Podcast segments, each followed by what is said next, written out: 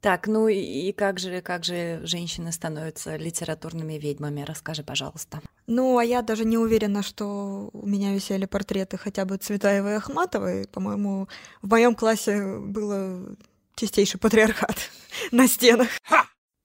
А, простите, она не демонесса, она сатанесса. Угу. У нее была такая любовь с этим конем.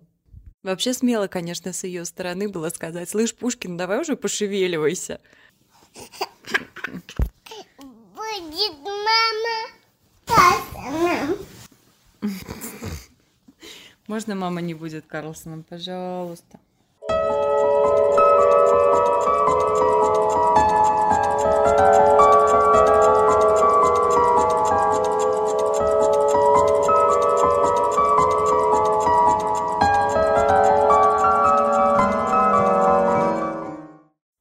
Всем привет! Это «Сестра Шекспира», подкаст о женщинах и литературе. И мы его ведущие Марина Лимонова, писательница хоть куда, в самом расцвете сил.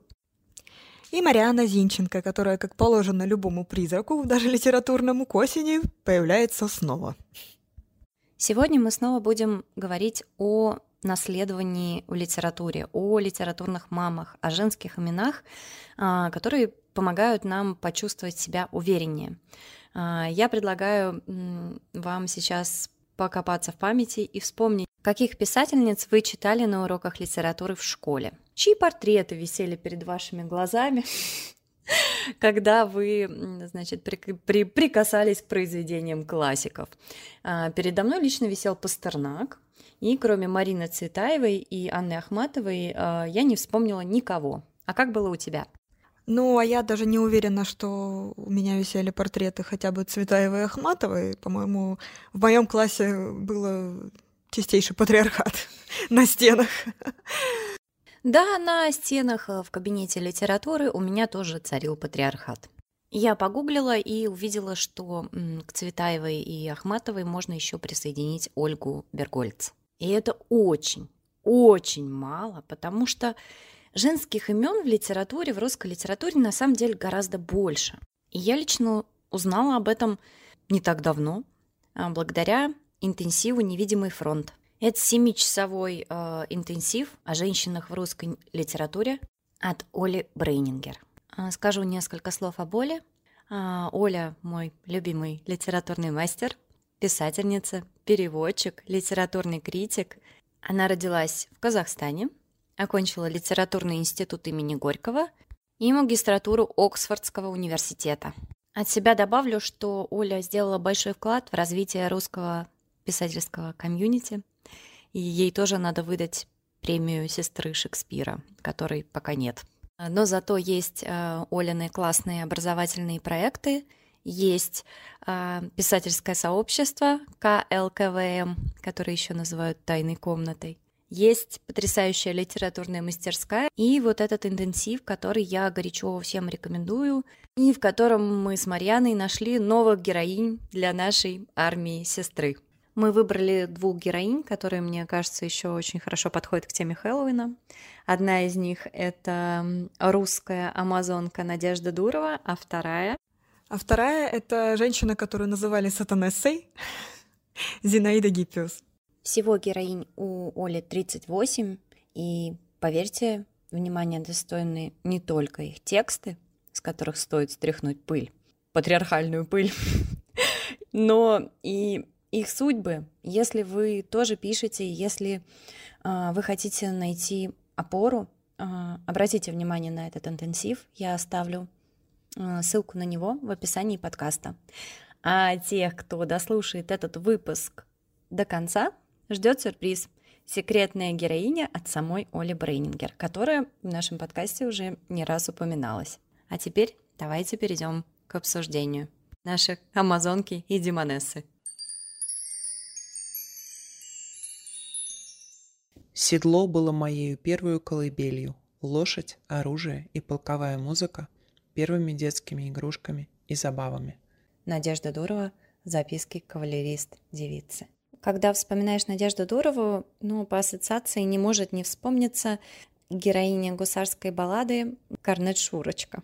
потому что история на самом деле очень похожа. Хотя автор пьесы Александр Гладков отрицал, что он вдохновлялся историей Надежды Дуровой, но, тем не менее, между Надеждой и между Шурочкой есть кое-что общее. Они обе пламенно желают послужить своему отечеству и тяготятся традиционной женской ролью. Записки Надежды Дуровой — это фактически очень откровенная, очень живая и очень, мне кажется, просто и хорошо написанная история женщины, которая сбежала из дома, переоделась в мужской костюм и отправилась служить в армию.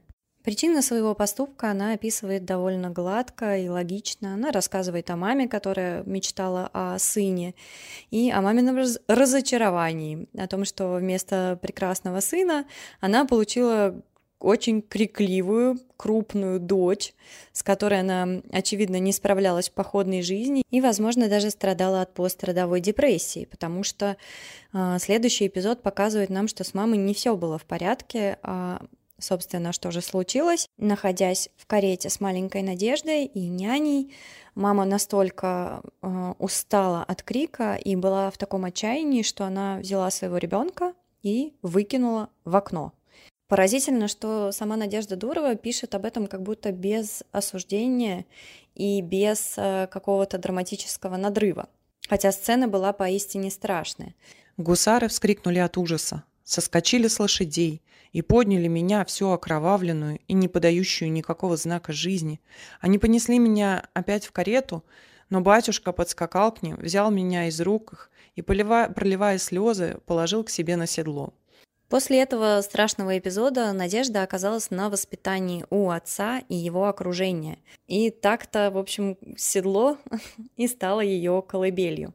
Меня еще очень тронуло, что она описывает эпизод грудного вскармливания, когда ее матушки дают совет актуальный и сегодня, и говорят, что вы приложите ребеночка к груди, это способствует тому, что вы друг к другу привяжетесь, но Надежда говорит, что, к несчастью, в этот момент ей вздумалось свою маму укусить, и вместо этого мама, в общем, опять ее опять заплакала и опять не пожелала вот этой близости с дочерью. Привет тебе, Надежда Ларионова. Как не хватало бедной маме Надежды Дуровой э, хорошей психологической поддержки и консультанту по грудному вскармливанию. Возможно, все могло повернуться иначе. Но поскольку значимыми взрослыми, от которых зависело выживание, стало, стали для Надежды мужчины, причем мужчины военные, впоследствии, когда родители ее попытались как-то вернуть к традиционным женским занятиям, усадить за пяльца, для нее это было просто невыносимо. Она с большим пылом пишет о женской доле, о том, как тяжело сидеть заперти, когда тебе нельзя выходить без сопровождения на улицу, о том, что ты не можешь найти себе в четырех стенах применение, и как душа твоя просит воли и свободы. Огромным подарком для Надежды был ее конь, ее черкесский жеребец Алкид. И хотя мама запретила ей ездить верхом, считая, что ну, не женское это дело, Надежда убегала в конюшню по ночам, садилась на Алкида и скакала по полям до самого рассвета. Здесь в биографии Надежды есть эпизод, не упомянутый в записках. Это замужество. Ее очень рано выдали замуж. У нее родился в браке сын, но брак этот был несчастным, и Надежда оставила мужа и оставила сына, я чуть позже подробнее об этом скажу, и, переодевшись в мужское казацкое платье и обрезав косы, она поскакала на своем Алкиде в полк, где представилась Александром Дуровым, сыном помещика, и никто из казаков не заподозрил, что на самом деле этот бойкий юноша никакой не юноша, а девушка. Надо сказать, что жизнь Надежды Дуровой пришлась на эпоху наполеоновских войн. Это была эпоха, когда многие вдохновлялись воинскими подвигами, и Надежда была не единственной. В других странах тоже были такие амазонки, которые, надев мужской мундир, поступали в мужские училища, отправлялись на поля сражений.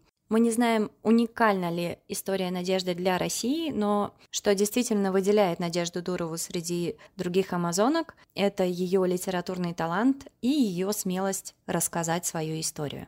Она была свидетелем сражений тысяча восемьсот двенадцатого года, она отличалась храбростью, она отличалась милосердием. Она встречалась с Кутузовым, и в конце концов она предстала перед царем. Но я не хочу спойлерить, я всем горячо рекомендую читать записки. Если моих рекомендаций недостаточно, скажу, что Надежду Дурову восхвалял сам Пушкин, он был ее первым издателем, и ходили даже слухи, что он ее придумал, что это сам он написал записки Надежды Дуровой, то есть она настолько была хороша, что ее с Пушкиным путали. В ее истории меня подкупает, с какой страстью она отстаивает свою свободу и при этом сохраняет и э, теплое нежное отношение к своему отцу, и почтительное отношение к государю. И как она, даже находясь в таких, в общем-то, уже не очень хороших отношениях с матерью, пишет о ней сочувствием, вспоминает о том, что мама сама ее подтолкнула к этому выбору, к выбору другого пути, тем, что она говорила о женской доле как об очень суровой и несчастной. Как она пишет о своих приключениях с долей юмора и такой самоиронии. Например, там есть эпизод, в котором она услышала, пошла гулять ночью и услышала страшные стоны где-то в районе кладбища, и она подумала: «Господи, наверное, там кому-то плохо, надо помочь человеку», ходила, искала, там, кто же это стонет. И потом, когда она вернулась вот в то место, где стоял ее полк, ее товарищи были, и рассказала об этом удивительном случае. В общем, ее очень сильно ругали, потому что она гонялась за птицей. Вот, и такие эпизоды она описывает очень просто, очень по-человечески. Это безумно интересно читать. Книга есть в хорошей озвучке на Литресе. Он у меня, видишь, конь ржет на заднем плане. Это он мне, конь, напоминает о том, что еще одна линия истории Надежды Дуровой — это ее отношения с животными. И вот ее первый конь Алкид, который был ее товарищем в первых военных походах, он, забегая вперед, скажу, погибает, и это одна из самых душераздирающих сцен в книге, и я была вообще близка к тому, чтобы заплакать. Не менее трогательно звучит история Надежды, когда она там говорит все время о том, что я все сделала не так, я не туда приехала, там я заснула, там я проспала. И тем не менее начальники ее хвалят, и в конце концов она, ну, в какой-то степени выходит победительницей в своей борьбе за свободу и за возможность выбирать свой путь. Но вернемся к ее встрече с Пушкиным и к ее первой публикации. Она случилась уже, когда Надежда оставила военную службу, и она надеялась выручить денег таким образом, и доверилась, в общем, Пушкину, который ее очень хвалил. И тут-то всплывает эпизод, из-за которого Надежду порой называют склочной и неприятной женщиной, потому что там-там-там она нагрубила Пушкину. Первый спорный момент в их отношениях литератора и издателя возник, когда Дурова попросила Пушкина назвать автора записок не кавалерист девицей Надеждой Дуровой, а русской амазонкой, известной под именем Александрова. Она предложила ему забрать половину прибыли, которую он получит за эту книгу, лишь бы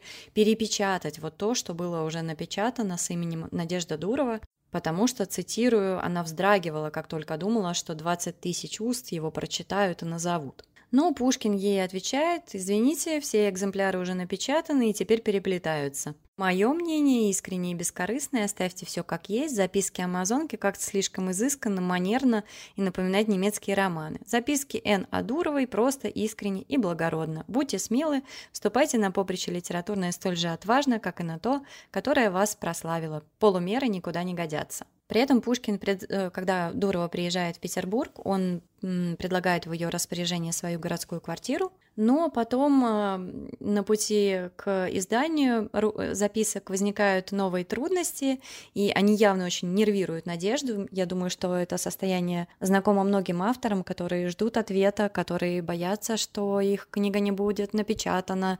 которые боятся, что им с ними как-то несправедливо обойдутся. И вот что она пишет Пушкину. Действуйте или дайте мне волю действовать. Я не имею времени ждать. Полумеры никуда не годятся.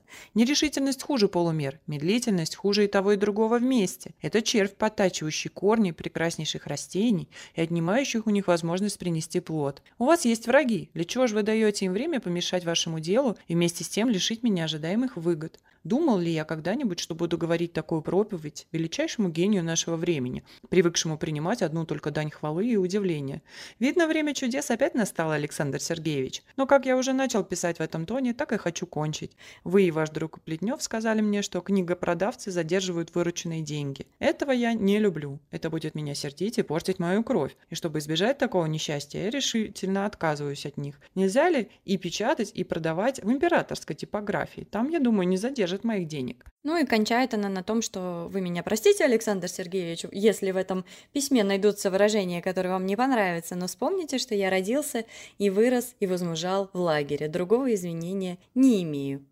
Пушкин на это письмо ответил достаточно вежливо и по пунктам перечислил, почему э, происходят задержки и почему он не может выполнить требования Надежды. И хотя записки принесли ей большую литературную известность, ну и, я думаю, и Пушкину какие-то выгоды принесли в дальнейшем, они не сотрудничали. Ну вот я добавлю, что меня восхищает, с каким, с каким напором она пишет литературной звезде своего времени, говоря о том, что давайте-ка вы, пожалуйста, займитесь моей рукописью и сделайте так, чтобы ее опубликовали и денег мне заплатили. Причем, обрати внимание, она называет себя уже в мужском роде. Впоследствии Надежда носила мужской костюм и просила, чтобы к ней обращались как к мужчине. Вот как ее описывает современница, другая русская писательница, к слову, которую тоже э, упоминают в, в интенсиве «Невидимый фронт», Авдотья Панаева. Она была среднего роста, худая, лицо земляного цвета, кожа рябоватая и в морщинах, форма лица длинная, черты некрасивые. Она щурила глаза и без того небольшие, волосы были коротко острижены и причесаны, как у мужчин. Манеры у нее были мужские, она села на диван, уперла одну руку в колено, а другой держала длинный чубук и покуривала. Надо сказать, что... Э- Записки кавалерист-девицы – это не единственное произведение Надежды. У нее есть целое собрание сочинений, и более того, есть у нее книга, которая называется «Игра судьбы» или «Противозаконная любовь». И книга эта появилась раньше, чем появились записки, и в ней как раз описывается судьба девицы, которую очень рано выдали замуж за человека, который оказался пьяницей, картежником и распутником. И это очень похоже на то, что произошло с самой Надеждой. И э, очень явно противопоставляются эти две героини. Елена из э, «Игры судьбы», которая в конце концов стала падшей женщиной, оставшись с этим мужчиной. Он ее в итоге бросил, и я подозреваю, что э, Надежда здесь тоже собственный опыт описывает. Если Елена погибла, то Надежда, как и многие, кстати, современные женщины, пристроила ребенка. Как известно, благодаря документам, ее мальчик вовсе не был брошен матерью на произвол судьбы, с отцом пьяницей, очень любят за это Надежду Дурову упрекать, а он был, благодаря протекции императора, устроен в такой военно-сиротский э, приют, где обучали мальчиков как кадетов. И они впоследствии, благодаря обучению, ну, жизнь там была не сахар, прямо скажем, но зато после окончания учебного заведения можно было получить хорошую должность, например, стать прапорщиком. И если, ну, как-то о сыне Надежде Дуровой больше ничего особо не известно, кроме байки о том, что он просил маму благословения на брак, она ему сказала: хорошо, ну, типа, тебе надо обратиться ко мне в штабс-ротмистр Александров. После этого она ему дала благословение. Но это, опять же, тоже такая больше байка. Тем не менее, мне кажется, что это важное дополнение к ее портрету. Это то, что она тоже была матерью, пережила неудачный брак, в отличие, например, от тех же европейских амазонок, про которых я читала. И они, когда их, в общем, раскрывали, их переодевание, они могли уйти на пенсию и выйти там замуж, родить троих детей, тоже начать зарабатывать написанием мемуаров и жить себе долго и счастливо. У Надежды долго и счастливо, мне кажется, не получилось, но, тем не менее, она осталась верна себе, она очень любила животных. Она жила в том же городе, в общем, откуда была родом, в Елабуге, там есть ее музей. И на старости лет она воспитывала кошек и собак.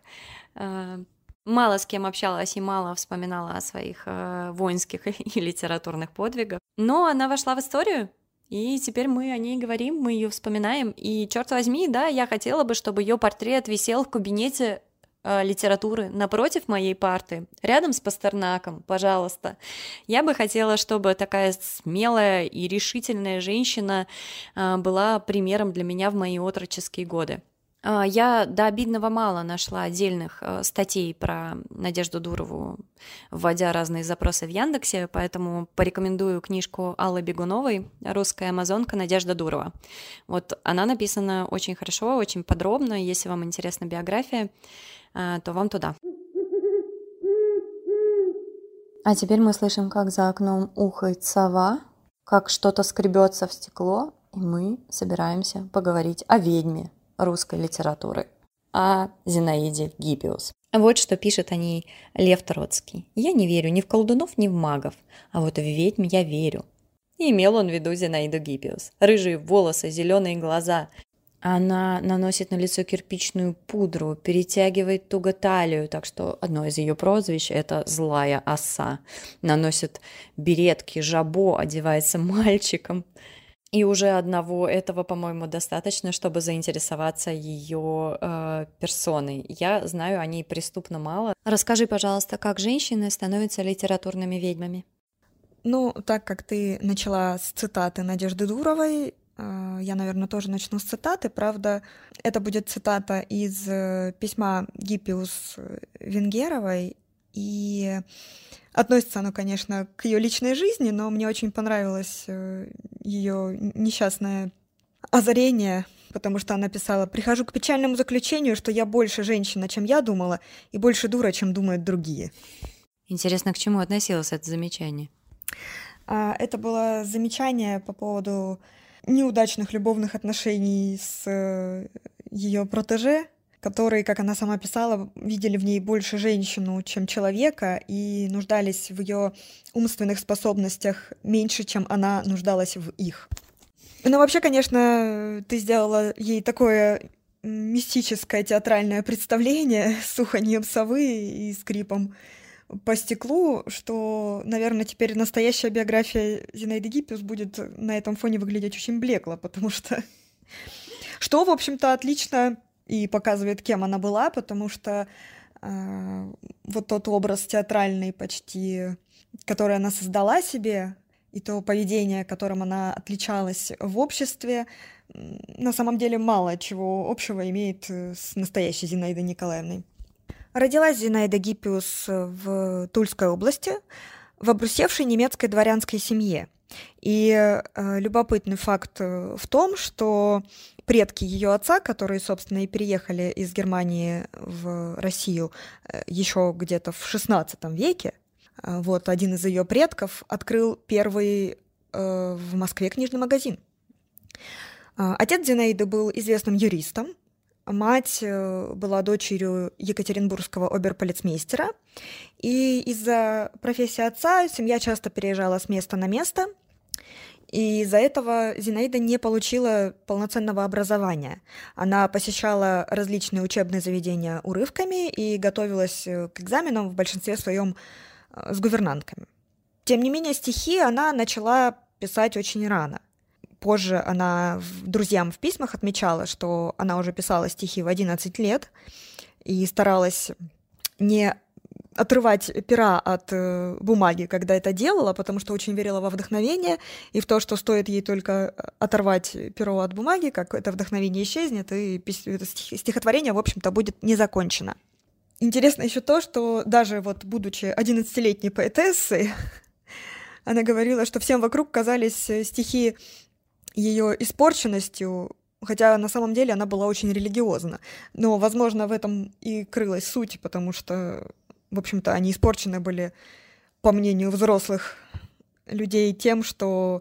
Они были богохульными, наверное. Нет, они, ну, они были о смерти. Для одиннадцатилетнего ребенка писать о смерти, наверное, действительно выглядит как минимум странно.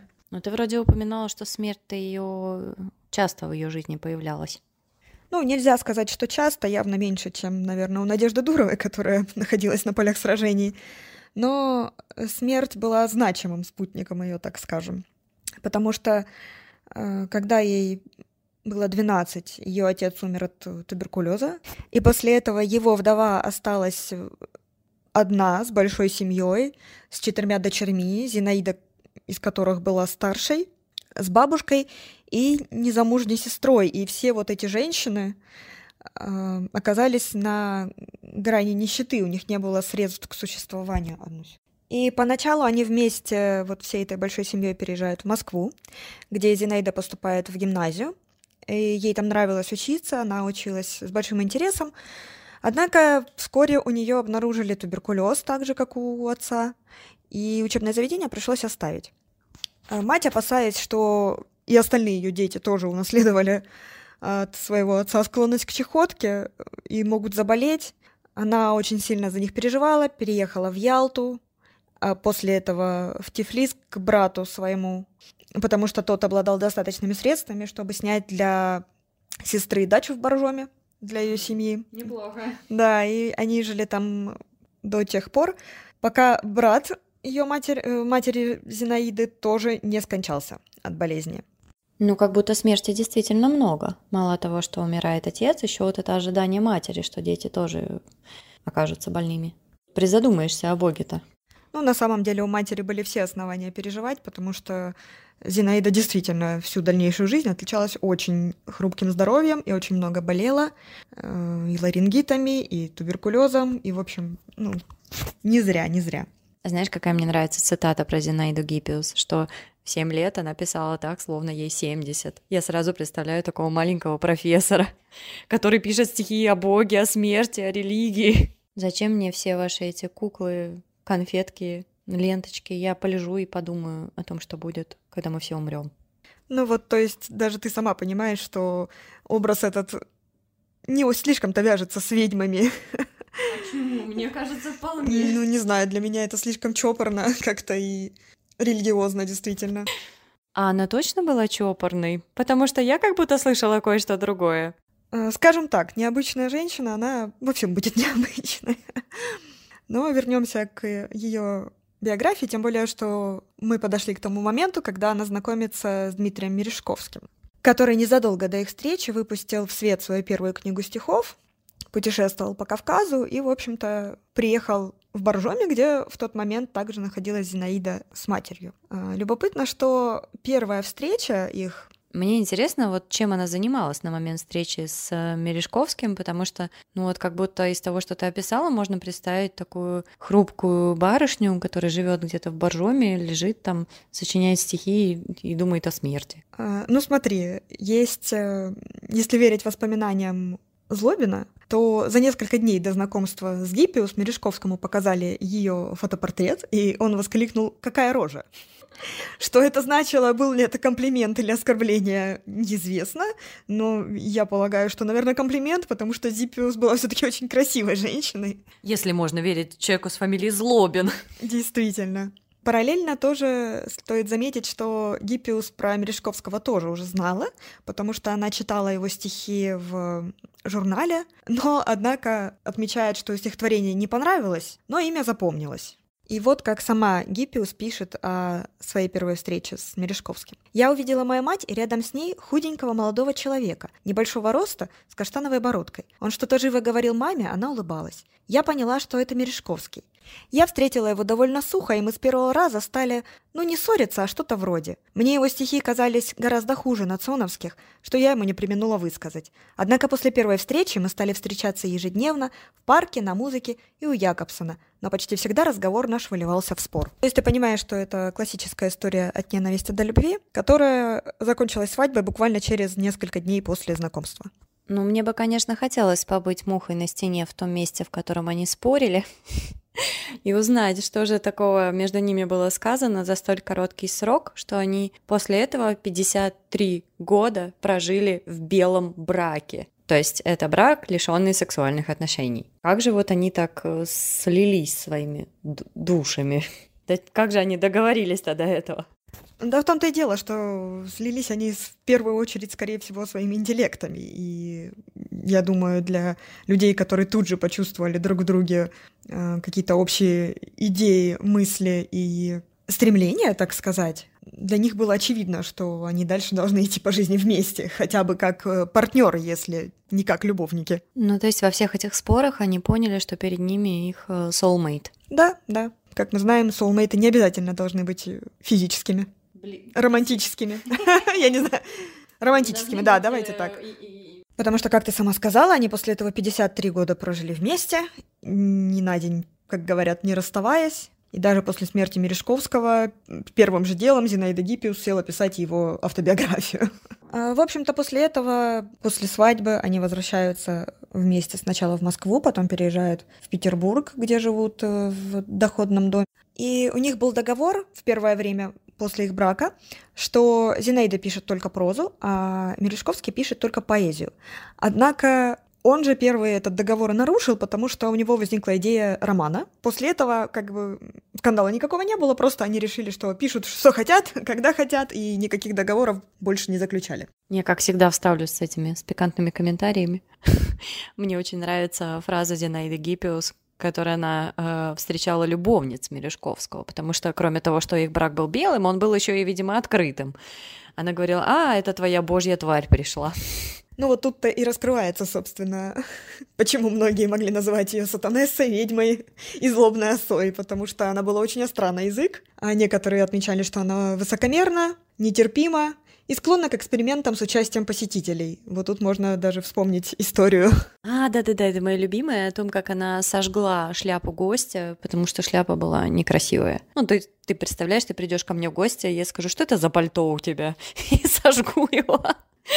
Ну и, я так понимаю, за то время, пока они жили в Петербурге, они стали звездами культурного небосклона Серебряного века и такими, как сказали бы сегодня, инфлюенсерами, инфлюенсерами, не знаю, как правильно, такой влиятельной парой в литературном мире. Да, их квартира стала своеобразным центром общественной жизни и религиозно-философской жизни Петербурга.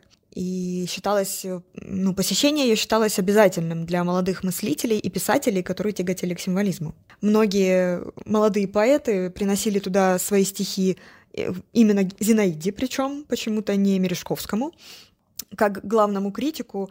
Однако как бы процесс отбора достойных поэтов был весьма жестким, и Зинаида предъявляла очень высокие требования к поэзии, и ее отбор, в общем-то, и доброе слово заслуживали немногие. Да, я, например, знаю о том, что Гиппиус и Мережковского не любил Есенин, потому что он считал, что они его недооценили. И вот этот ее вечный лорнет, через который она всех холодно и насмешливо рассматривала, его очень смущал. Зато мне известно, что Гиппиус дружила с Блоком. Он в тысяча восемьсот девяносто девятом году посвятил ей стихотворение, которое назвал «Кошмар». Мне кажется, оно будет хорошим переходом к следующей части ее биографии. «Я проснулся внезапно в ночной тишине, и душа испугалась молчания ночи. Я увидел на темной стене чьи-то скорбные очи. Без конца, на пустой и безмолвной стене эти полные скорби и ужаса очи все мерещатся мне в тишине леденеющей ночи».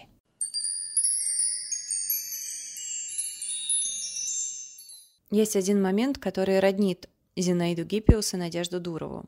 Это то, что они ощущали себя в большей степени мужчинами, чем женщинами.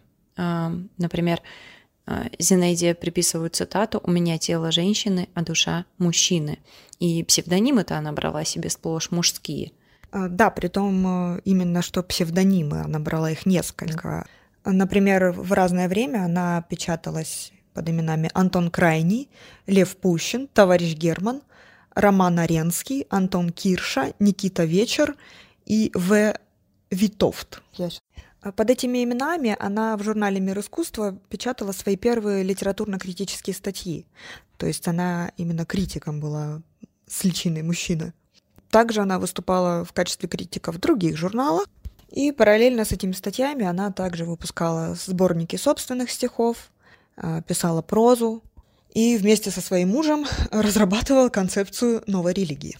Я немножко поцитирую интеллект-карту, которую Оля для нас составила на интенсиве. Вот, например, первые стихи Гиппиус отражали общую ситуацию пессимизма и меланхолии тысяча восьмисотых восьмидесятых годов. кроме ведьмы и сатанессы, она заслужила прозвище «декадентская Мадонна».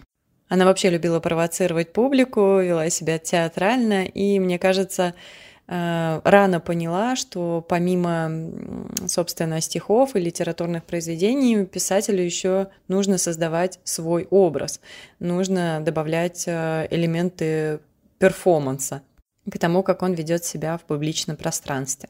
На интенсиве Оля предлагала нам обратить внимание на роман Гиппиус «Чёртова кукла» и на стихотворение «Мосты», написанное уже после февральской революции. Гиппиус и Мережковский покинули Россию, и вообще они были против советского строя, как сегодня сказали бы оппозиционеры. Иноагенты. А в эмиграции они продолжали собирать вокруг себя поэтов, писателей. Их личная жизнь по-прежнему была разнообразной и достойной того, чтобы снять про них сериал на Нетфликсе. Чего стоит эпизод, когда они увели любовника у Сергея Дягилева. Они увели, заметьте. Некого молодого философа. Мне кажется, все уже завязка для сериала есть. И мне хочется добавить, что Гиппиус, мне кажется, ушла из жизни так же эффектно, как жила. То есть в Париже она была известна как вот эта дама с лорнетом, которая выходила на улицу и всматривалась в прохожих. И когда ее хоронили, несли ее гроб, парижане били по нему палками, чтобы проверить, она там жива вообще, эта ведьма, или нет. Ну и я предлагаю тебе в завершении прочитать какие-то стихи, которые тебе понравились, и рассказать, что ты хочешь попросить у Зинаиды Гиппиус, какую ее силу. Ну, как минимум, волшебный лорнет, который заставляет людей тебя бояться. Ну, а если говорить серьезно, я бы с удовольствием взяла у Зинаиды Гиппиус ее талант быть яркой, запоминаться, и ее способность говорить людям в лицо все, что она о них думает, независимо от того, как тебя будут называть впоследствии. И что до стихотворения, я зачту стихотворение Зинаиды Гиппиус «Зеркала», которое она написала в тысяча девятьсот тридцать шестом году, то есть уже будучи достаточно зрелой поэтессой. А вы никогда не видали? В саду или в парке, не знаю, везде зеркала сверкали. Внизу, на поляне, с краю, вверху, на березе, на еле, где прыгали мягкие белки, где гнулись мохнатые ветки, везде зеркала блестели. И в верхнем качались травы, а в нижнем туча бежала, но каждая была лукава. Земли или небес ему мало, друг друга они повторяли, друг друга они отражали. И в каждом зари розовенье сливалось с зеленостью травной, и были в зеркальном мгновении земное и горнее равны. Мне кажется, это самое благостное просто стихотворение Зинаиды Гиппиус, которое только можно было найти. Еще почему-то оно вызывает у меня в памяти историю ее отношений с Мережковским, которые до конца, жи... до конца их жизни оставались близ... близкими и soulmate'скими. Они до... До, конца... Да, до конца жизни не оставались родственными душами, он ушел раньше нее. А я, пожалуй, хотела бы забрать от Зинаиды Гиппиус ее способность быть трикстером. Например, ты знаешь, что она, когда людям писала письма, она подделывала их почерк. Представь себе, что я напишу тебе письмо, написанное твоим почерком. Мне кажется, это, что, это очень весело. И, возможно, я где-то поищу у себя в душе после нашего подкаста такую внутреннюю Зинаиду Гиппиус. И я понимаю, что в школе, ну, никогда бы у меня не хватило смелости ни на что из того, что мы сегодня перечисляли. Ни на то, чтобы писать. Хотя... Возможно, если бы передо мной в классе висел портрет Зинаиды Гиппиус, я бы иначе относилась к своей отроческой поэзии. И вообще серьезнее относилась бы к себе как к литератору и к своим каким-то литературным занятиям в том числе. Возможно, я бы меньше боялась быть необычной, быть не такой, как все. И, к слову, Хэллоуин всегда был моим любимым праздником. Мне очень нравилось наряжаться ведьмочкой, рисовать себе вот эти странные темные глаза и э, взлохмачивать волосы, носить черные плащи, клыки. То есть какая-то темная сторона, видимо, высвобождалась в этот момент, и это было весело. Так что да, по- поучиться у Зинаиды Гиппиус высвобождать свою тень. А тебе хотелось бы что-то м, забрать себе от Надежды Дуровой? Умение наглеть вообще не с Пушкиным. Ну, нет, мне это даже без шуток. Мне очень нужен талант писать вышестоящим инстанциям письма с требованиями, потому что, когда у тебя в доме отключают горячую воду, ты начинаешь чувствовать, что этот талант тебе нужен. Но на литературном поприще, мне кажется, он особенно важен, потому что авторы, они обычно такие суперстеснительные котики, которые боятся для себя что-то попросить, боятся выглядеть капризными или какими-то вредными и на все соглашаются. Вот, так что мы берем у Надежды Дуровой э, силу отстаивать свои ценности, права, границы. Спасибо, Надежда Дурова. Ну что ж, а теперь давайте послушаем Олю и узнаем, кто же секретная героиня этого выпуска.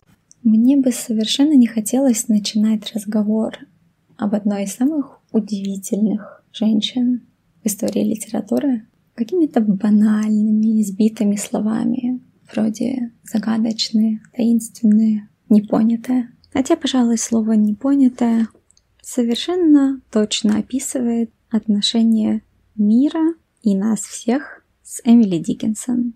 По сути, все, что у нас есть, это множество вопросов обо всем, абсолютно. О жизни самой Эмили, об истории ее любви, о ее поэзии, о ее нежелании публиковаться, о ее отношениях с смертью и жизнью, и, конечно же, о белом затворничестве. Но об этом мы поговорим позже, а пока хочу признаться, что каждый раз, когда я мысленно отвечаю на вопрос, знаете, этот классический вопрос, с кем из великих людей прошлого вы бы хотели провести вечер за разговором, так вот, я бы хотела провести вечер за разговором с Эмили Дикинсон. И я совершенно точно знаю, как этот вечер бы начался. Вот что мне сказала бы Эмили. Я никто. А ты? Ты кто? Может быть, тоже никто. И я понимаю, что это антологическая игра в одни ворота. Потому что, возможно, для нас Эмили Дикинсон и непонятная, непонятая фигура, но зато мы для нее абсолютно понятны и прозрачны, как понятен ей был окружающий мир, как понятны ей были и смерть, и жизнь, и вечность, и бессмертие, темы, которые больше всего интересовали Дикинсон и которые пронизывают ее поэзию. Весь ее поэтический архив, который состоит из тысяча семьсот семьдесят пять стихотворений, во всяком случае тех, что найдены, проанализированы, пронумерованы и спрятаны в архивах и библиотеках. А вместе с ними спрятаны вот эти две строчки. И только сама она знает, как она глубока. Мне кажется, Эмили Дикинсон расставляет все точки над «и». Когда я знакомлюсь с каким-то новым для меня иностранным писателем, поэтом, поэтессой, писательницей, я всегда пытаюсь нарисовать в уме что-то вроде системы координат, чтобы соотнести нового автора с историей русской литературы и попробовать понять, как вписывается его творчество хронологически, стилистически в историю русской литературы или, если говорить точнее, русского литературного канона. И бывает, что попытки найти эти пересечения, точки встречи, оборачиваются совершенно случайными и, тем не менее, забавными открытиями. Именно так получается и в случае Эмили Дикинсон, потому что ее двойником, ее зеркальным отображением в русской литературе был никто иной, как хорошо известный нам всем со школы Николай Гаврилович Чернышевский. Эмили Дикинсон родилась в тысяча восемьсот тридцатом году. Чернышевский родился двумя годами ранее. Эмили Дикинсон не стала в тысяча восемьсот восемьдесят шестом году, а Чернышевского в тысяча восемьсот восемьдесят девятом. Он прожил шестьдесят один год, а она пятьдесят пять лет. Можно, конечно, пойти еще дальше и поговорить о напрашивающейся параллели.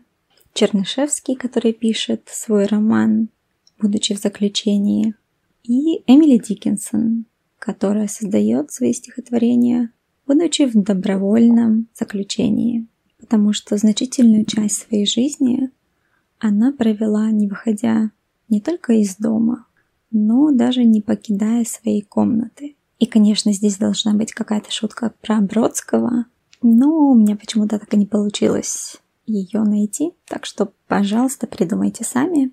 А я вернусь к Эмили Дикинсон и добавлю последний, но очень важный штрих к ее образу. Будучи в этом затворничестве, она носила только белые платья. Собственно, поэтому ее и прозвали «белой затворницей».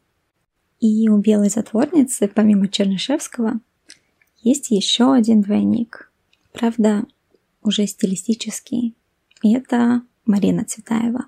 Поэзию Эмили Дикинсон и Марины Цветаевой объединяет эта страсть, порывистость, эм, акцентированная эмоциональность. Само собой, эти слова, наверное, можно было бы отнести ко многим другим поэтам и поэтессам, но есть нечто более существенное и очень индивидуальное, что скрепляет именно союз Дикинсон и Цветаевой. И это их любовь к тире. Их было много у Цветаевой, и, поверьте, у Эмили Дикинсон их не меньше. Но мне кажется, что они используют тире совершенно по-разному. Если Марина с помощью тире передает какую-то сбивчивость, порывистость речи, может быть, даже экзальтированность, то Эмили Дикинсон ставит тире там, где должно царить молчание.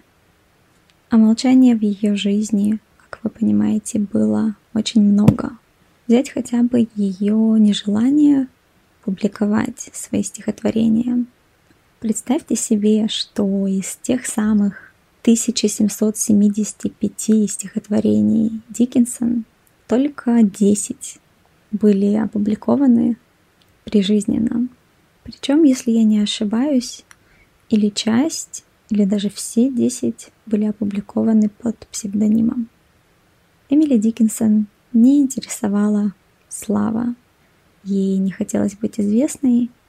О публикациях она отзывалась немного пренебрежительно, называя их аукционами мыслей и людей. И, возможно, если бы не некое событие, произошедшее пятнадцатого апреля тысяча восемьсот шестьдесят второго года, мы бы вообще никогда не узнали о такой поэтессе, как Эмили Дикинсон. И лично меня, если честно, эта мысль очень пугает. И мне кажется, что если бы события сложились именно так, где-то в моей душе, в моем сердце, я не знаю, где, где располагается поэзия, была бы черная дыра, такой маленький бермудский треугольник под названием Эмили Дикинсон. И я не знала бы, чего мне не хватает, но, но дальше идут какие-то совершенно страшные сценарии, поэтому знаете, что я вернусь к тому самому счастливому шестьдесят второму году, когда Дикинсон отправляет несколько своих стихотворений критику Томасу Хиггинсону.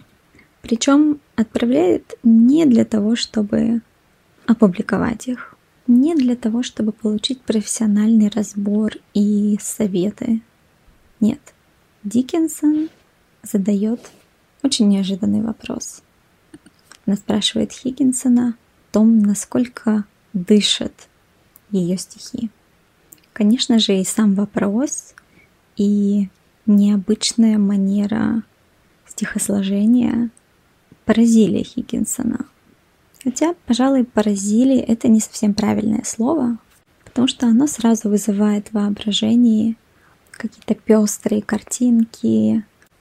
И знаете, все эти слова о ярком, совершенно неожиданном дебюте исключительно талантливой молодой поэтессы, ну, и вы можете сами додумать все остальное, но нет, такого не случилось.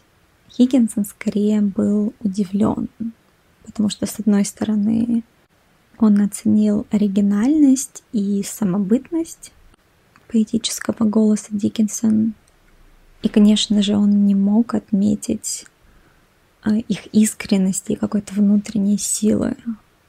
Но он посчитал, что этого недостаточно, и ответил Диккенсу следующее. Ваши стихи живые, то есть они дышат, но публиковать их пока не стоит. Отказ был вызван тем, что критика, и здесь уже уместно сильное слово «шокировали», шокировали небрежность и хаотичность стихов молодой поэтессы.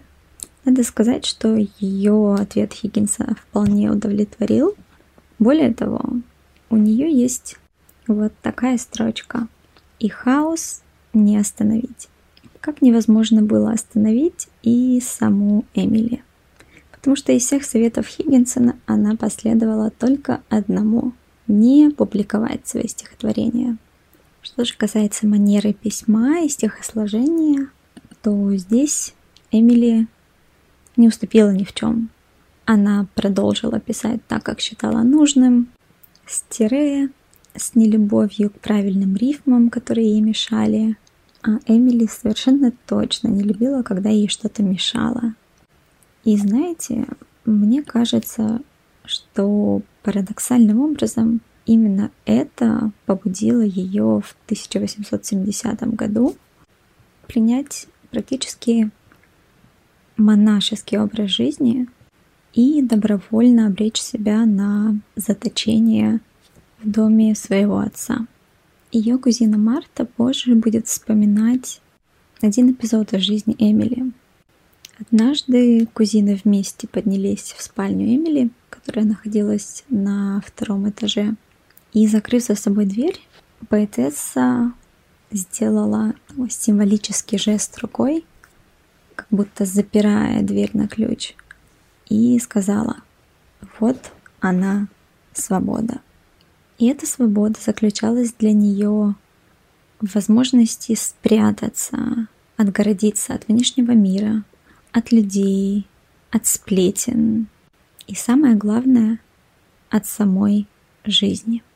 Как-то она написала: «Жизнь сама по себе так удивительна, что оставляет мало места для других занятий. Спрятавшись от всего мирского, закрывшись в своей комнате, Диккенсон наконец-то осталась один на один с тишиной, с тем самым молчанием, которое скрывается за ее тире». И тут, конечно, нужно сказать, что своеобразная сенсорно-экзистенциальная депривация и практически полный отказ от общения, потому что со своими посетителями она соглашалась разговаривать только через слегка-слегка приоткрытую дверь. Наконец, даже сам выбор одежды.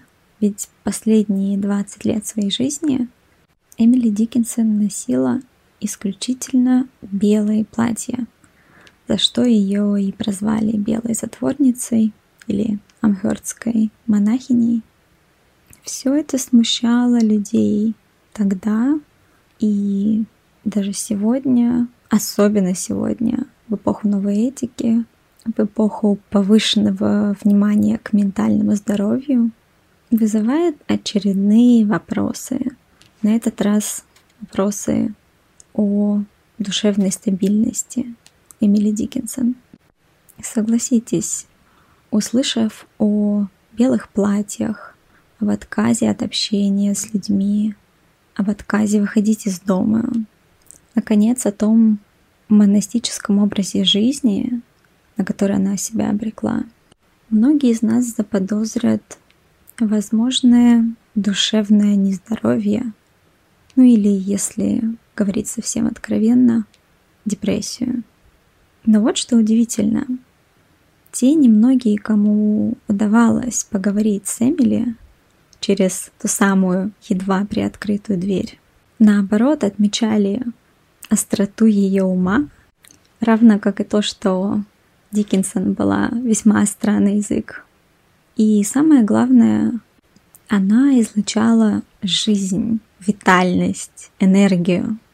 Уже знакомый нам Хиггинсон, посетив Эмили, написал своей жене: «Я никогда не общался с кем-либо, кто бы так сильно поглощал мою нервную энергию.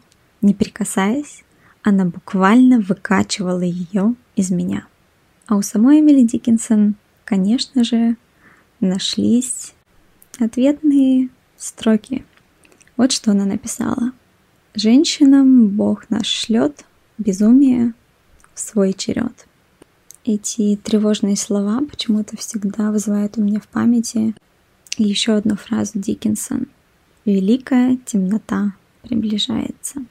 А раз уж она приближается, то, значит, пришло и наше с вами время сказать несколько слов о той всепоглощающей и действительно почти безумной одержимости смертью, которую невозможно не заметить в поэзии Эмили Дикинсон.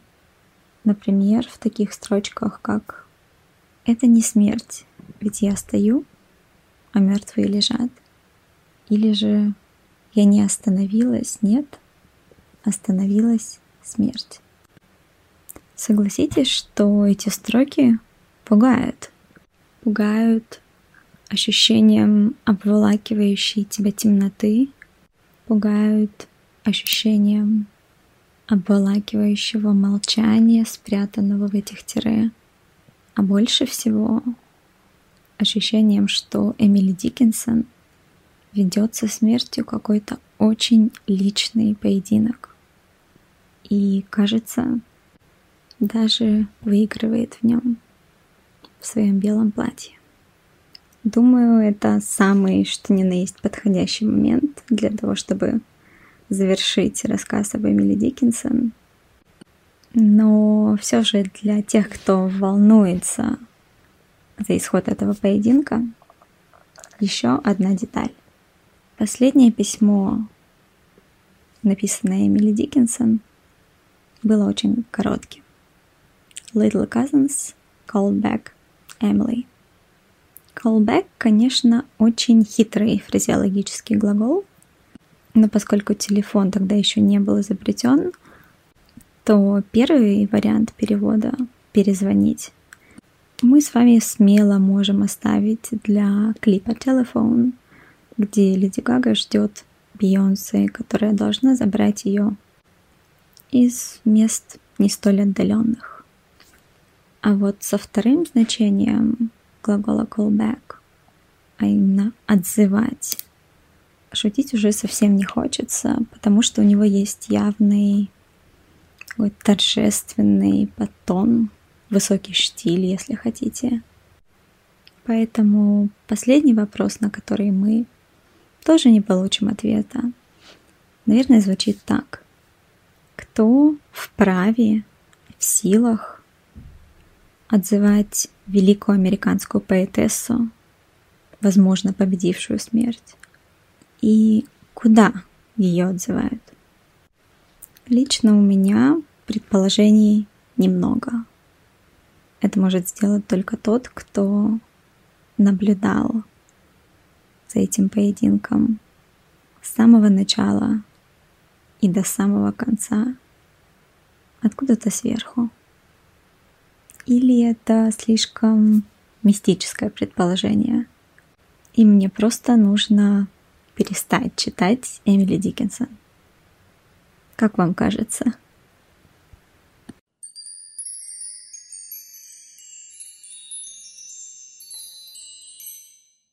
Итак, я еще раз напоминаю, что ссылку на интенсив Оли Брейнингер «Невидимый фронт» я оставлю в описании подкаста.